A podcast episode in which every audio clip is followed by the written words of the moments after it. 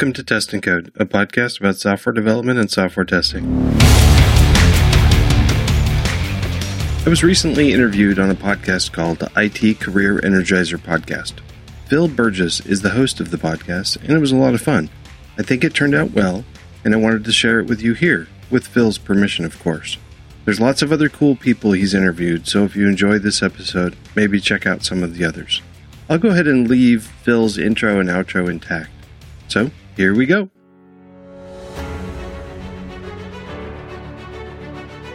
Welcome to the IT Career Energizer podcast.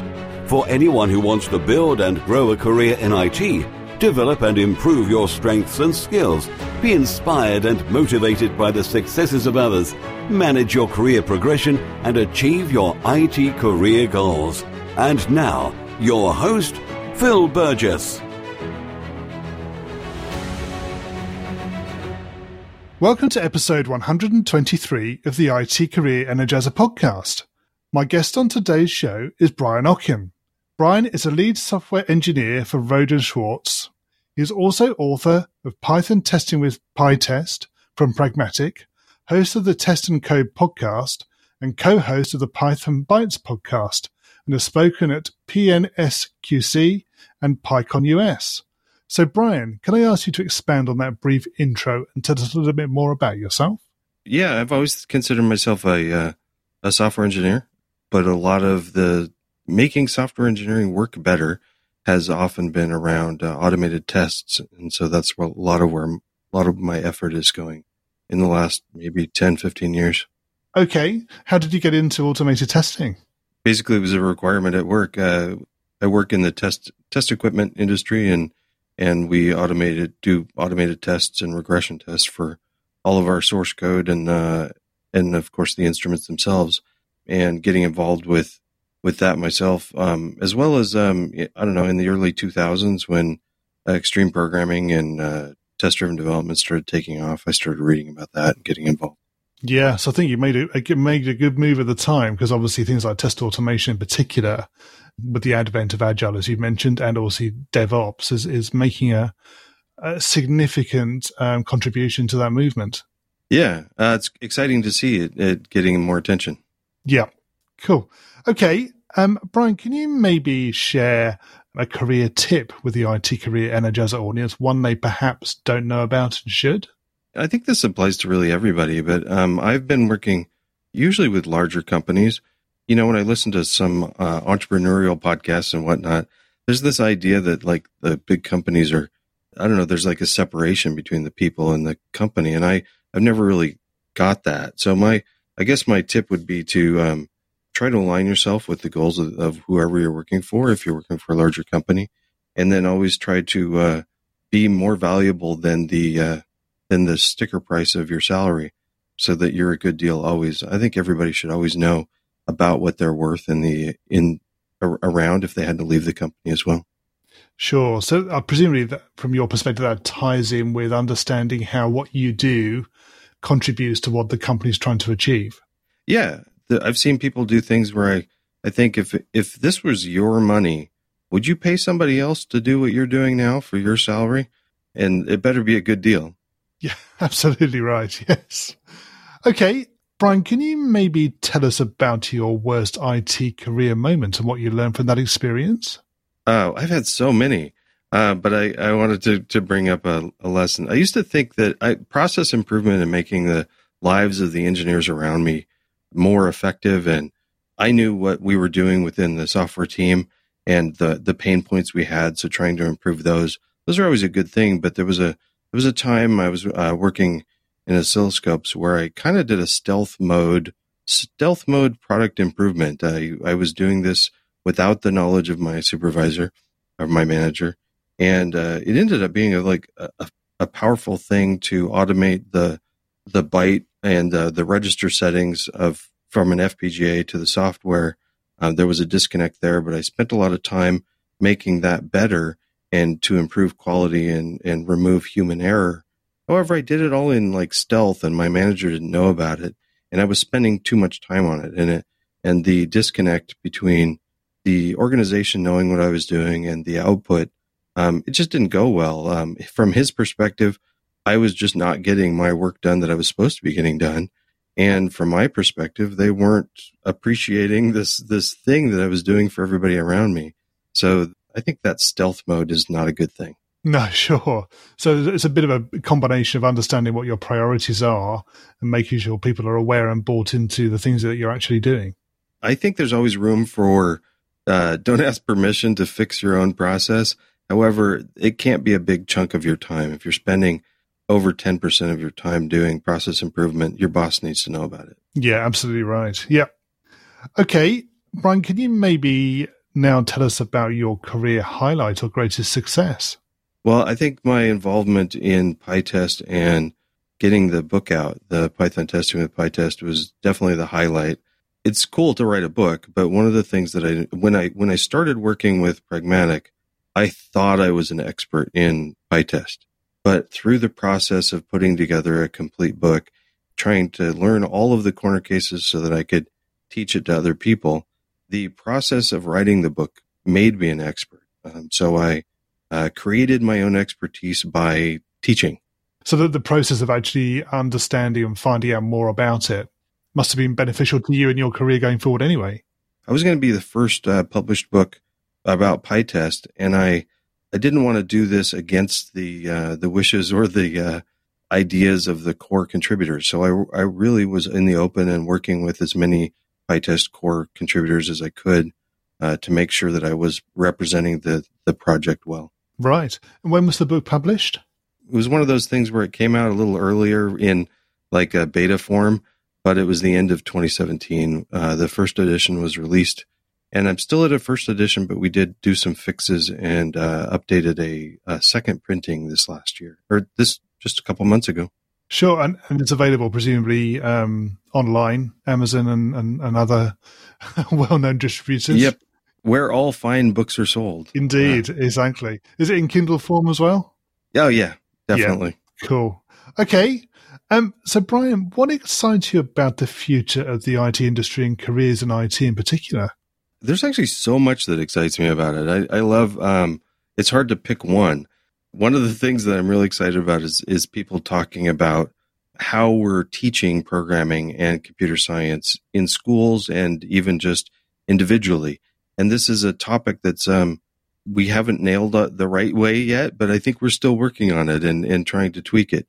And I really like that because when I, when I came into it in university, I thought you're just going to learn from smarter people and we've got it and it's done. But uh, we're iterating and, and uh, trying out new ways to teach people and teaching people younger. Yeah. Are there any, any particular areas that do sort of interest you in particular, or maybe technologies that for you, you can see a real future with? People from all fields, uh, incorporating programming with all other fields, I think is one of the wonderful things when we start teaching. I know, I know in, uh, it's happening in some schools here in the U.S. I know that's happening more in Europe and in in the UK, where they've there there's more early teaching of programming early on in school will help all other fields. You know, I mean, learning how to how a per- computer works and how to program some simple automation skills is going to help you whatever field you're in. And so all those bridging of different fields is great. The, of course, when I'm, since I'm focused on testing a lot, I'd like to see people uh, uh, asking the question, how do you know that it works and how do you know that it's going to keep working? Yes. And ask that earlier on in the education process. We still kind of teach that at the end. We do. That's a shame. Yeah. I mean, I, I, know from talking to various people within the industry in the UK that um, still the degree courses are very much or quite light still on sort of QA and testing in general. Um, it's really seen as an afterthought and it's all about design and development and, and delivery as opposed to necessarily making sure that the product actually works when it when it's delivered. Yeah, and like for instance, um, I learned uh, some electrical engineering while on the job, but uh, people that work with electronics, you would never teach people how to do electronics without showing them how to use an oscilloscope. That's how do you know it's working, sort of yes. stuff. Yep. Okay, we're going to go into the reveal round now. We're going to find out a little bit more about you and the way you think. Are you ready for this? Sure. Okay. So, what first attracted you to a career in IT? When I was, it was early 80s, somewhere there, Uh, the TRS 80 from Radio Shack came out in the US, and uh, it was a combination game system and little computer that you hooked up to a TV. And one of the things they did was, um, and I just used it for a game console for the most part, but then I got bored with that. And uh, in the back of magazines, you could type in programs, and I didn't know what they were doing. Uh, but one of them was Lunar Lander. Oh, yes. Yeah. I remember typing that in. It took forever. And of course, it didn't work right away. I think I had had some problems with it. So figuring out why it didn't work okay. And then when I got bored with that, um, tweaking it, like, uh, well, trying to figure out where ga- gravity was calculated and mucking with that and trying to increase acceleration. And, and the odd thing was, is they had it really tuned pretty well and it was playable at first. And almost every change I made to it made it like impossible to play. so, Fine. Um, cool. But then I, I, you know, I kind of let go of it and I didn't, uh, I ended up entering college thinking I was going to be a fine art major and uh, then switched to computer science in, at university. Right. So you made the decision while you're at university. Yeah. Was there a particular reason for doing that, or or uh... Uh, mostly student loans? Ah. Um, yeah, I, I didn't. I thought maybe the odds of paying them back were different in a different field than fine arts. Right. Okay. So, Brian, what is the best career advice you've ever received? I think I already alluded to it earlier, but there's this little book called uh, from O'Reilly called Team Geek. The subtitle is A Software Developer's Guide to Working Well with Others. And of course, I picked it up because, you know, working with others is sort of a, that, that was been a challenge for me. And I, I had to learn that on the job as well. But that was where I got the, um, the idea of your focus. You need to be spending at least 80% of your time creating the value that makes money for your company. And so you, you definitely need to do things like, uh, dealing with technical debt and process improvement and stuff, but those activities should be under 20% of your time. It can go over, but those need to be short, short bursts. So I think that's, that's good advice. Yeah, very much so. Yeah. So Brian, if you were to begin your IT career again right now, what would you do? I would definitely not dismiss the web so fast. I knew the internet was going to be uh, a big thing. I was I was at in uh, graduate school in the early '90s, and uh, remember playing with the early Mozilla browsers and and whatnot. I learned uh, HTML and and we actually used Perl on the back end back then, and that was fun. But I thought, you know, I think at, at the time they were also going through like these the automated systems where you could drag and drop windows, and I thought, you know, the actual crafting of of web pages and websites and applications is going to be uh, either done by robots or monkeys in the future. So I didn't. I kind of dismissed that as a career path, um, and uh, now yes. it's it's. Um, I'm relearning it. So I've I relearned it about ten years ago and learned some PHP and some other things, and now I'm jumping into um, the Python version of websites as well. So, and what career objectives are you currently focusing on?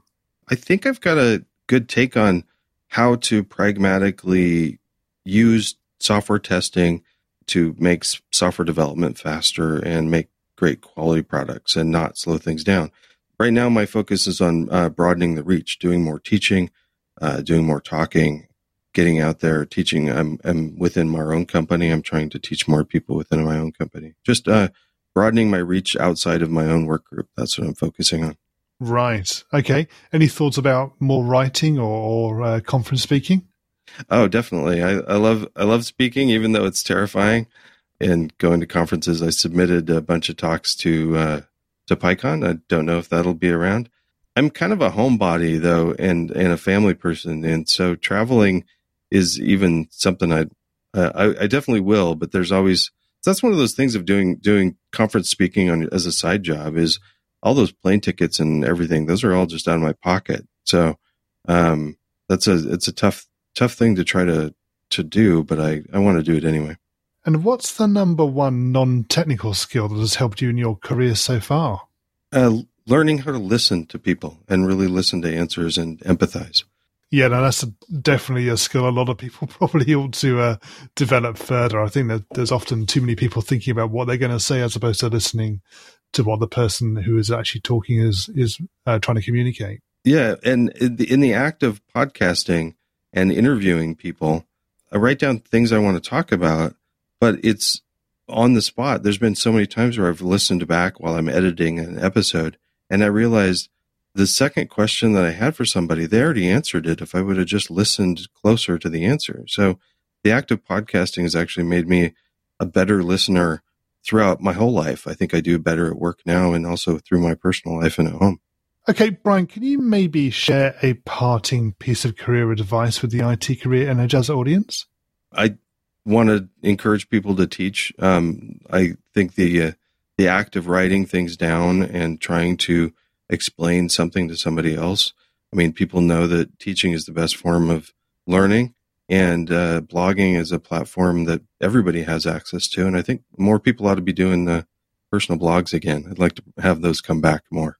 Yeah, that's that's a good point. I think getting your message out there and, and telling people what you do and, and what you've learned, I think is uh, is is valuable, certainly for the people who are reading it, but also for yourself as well. So, yeah, I, I totally agree. A great way to find an answer to something is to write down that you have the right answer, and even though you know it's not right, and the the internet will tell you you're wrong and tell you the correct answer. And Brian, finally, what's the best way we can find out more about you and connect with you? Uh, well, if you can spell my name, uh, it is Okken, but it's O K K E N. But um, I'm usually all over the place. But the main place right now is uh, if you go to pythontesting.net, you can link to everything else. So that's a good place. Um, I hang out on Twitter a lot. So Brian Okken at Twitter is there too. Great. Brian, thank you so much for joining me on the podcast today. It's been great chatting with you. Oh, thank you. This has been fun. A quick thank you again to my guest on today's show for sharing their career tips, advice, and experiences. You'll find a show notes page for today's episode on the IT Career Energizer website, which will be itcareerenergizer.com slash e and then the number of today's episode. Now that there are three new episodes of the show every week, make sure that you're subscribed to the show so you don't miss out. And don't forget to join the new IT Career Energizer community group in Facebook. If you're enjoying the podcast, it would be great to hear from you and to learn about your own career journey, your successes, opinions, and thoughts on the future of the industry. Thanks for supporting the show, and remember, if you're not growing your career, you're slowing your career. Thanks for listening to the IT Career Energizer podcast. To find out more about building a successful career in IT, visit itcareerenergizer.com. I hope you enjoyed that. I have a whole bunch of really amazing people lined up to interview for Test and Code, so stick around to this podcast also. Thanks.